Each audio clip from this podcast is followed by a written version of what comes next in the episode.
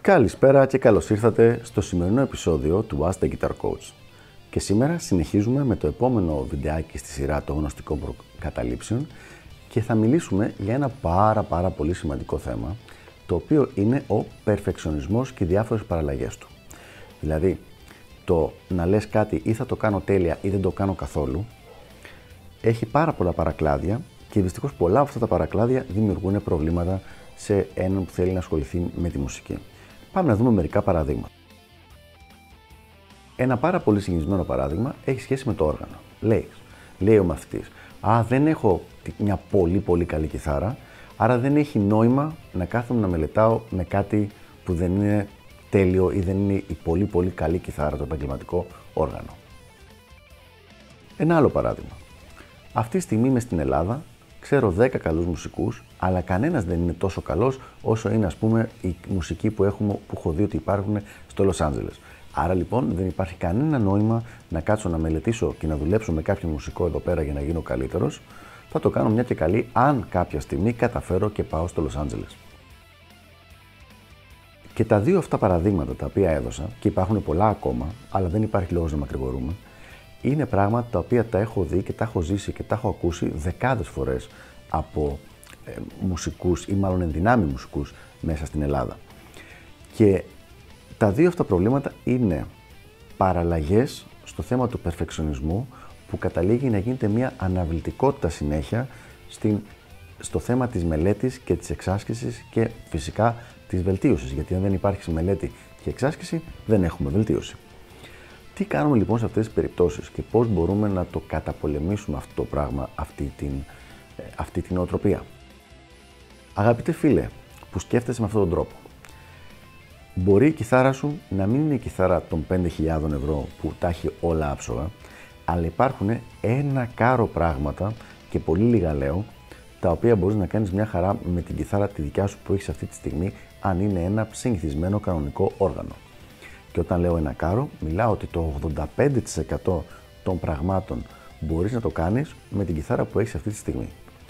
Για το υπόλοιπο 15% σαν επαγγελματίας coach σου λέω ότι μη σε απασχολεί ακόμα. Μάθε το 85% και μετά αν έχεις φτάσει εκεί πέρα θα έχεις, θα έχει περάσει αρκετός καιρός, θα έχεις πάρει και ένα καλύτερο όργανο και βλέπεις τι γίνεται. Αλλά μη λες ότι α, επειδή δεν μπορώ να φτάσω αυτή τη στιγμή στο 100% δεν πάω ούτε με το 85%.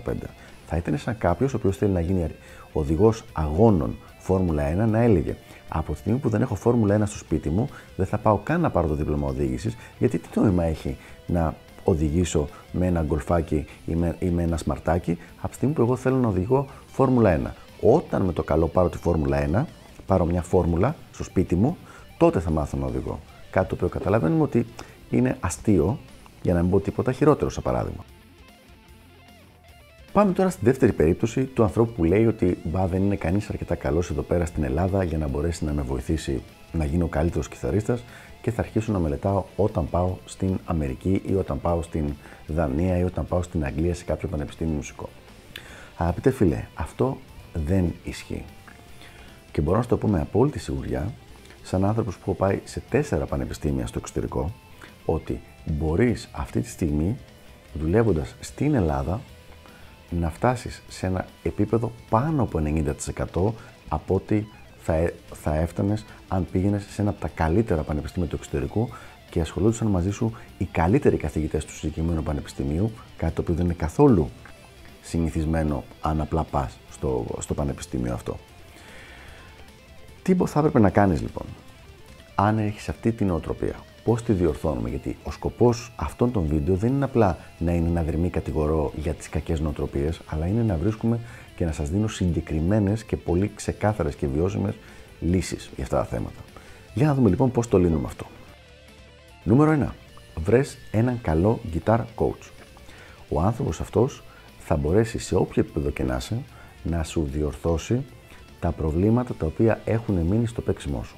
Ειδικά αν είσαι αυτοδίδακτος, σου υπογράφω ότι θα υπάρχουν ένα κάρο πράγματα τα οποία είναι αυτά που λέμε blind spots τα οποία έχεις παραμελήσει και τα οποία σε κρατάνε πίσω. Και αυτά ακριβώς είναι που δεν σου επιτρέπουν να προχωρήσεις παραπέρα, όχι το ότι δεν είσαι στο Λο Άντζελε. Αυτά λοιπόν τα προβλήματα μπορεί να σε βοηθήσει ένας καλός guitar coach να τα διορθώσεις σε πολύ μικρό βάθος χρόνου. Και πάμε παρακάτω.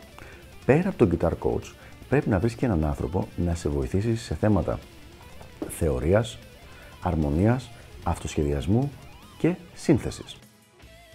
Αυτό είναι πάρα πολύ σημαντικό γιατί πολλοί κόσμος μαθαίνει τη βασική βασική θεωρία και μετά παραμένει στάσιμος εκεί και καταλήγει αυτό να είναι που τον κρατάει πίσω όταν πια έχει λύσει κάποια κιθαριστικά θέματα στο παίξιμό του.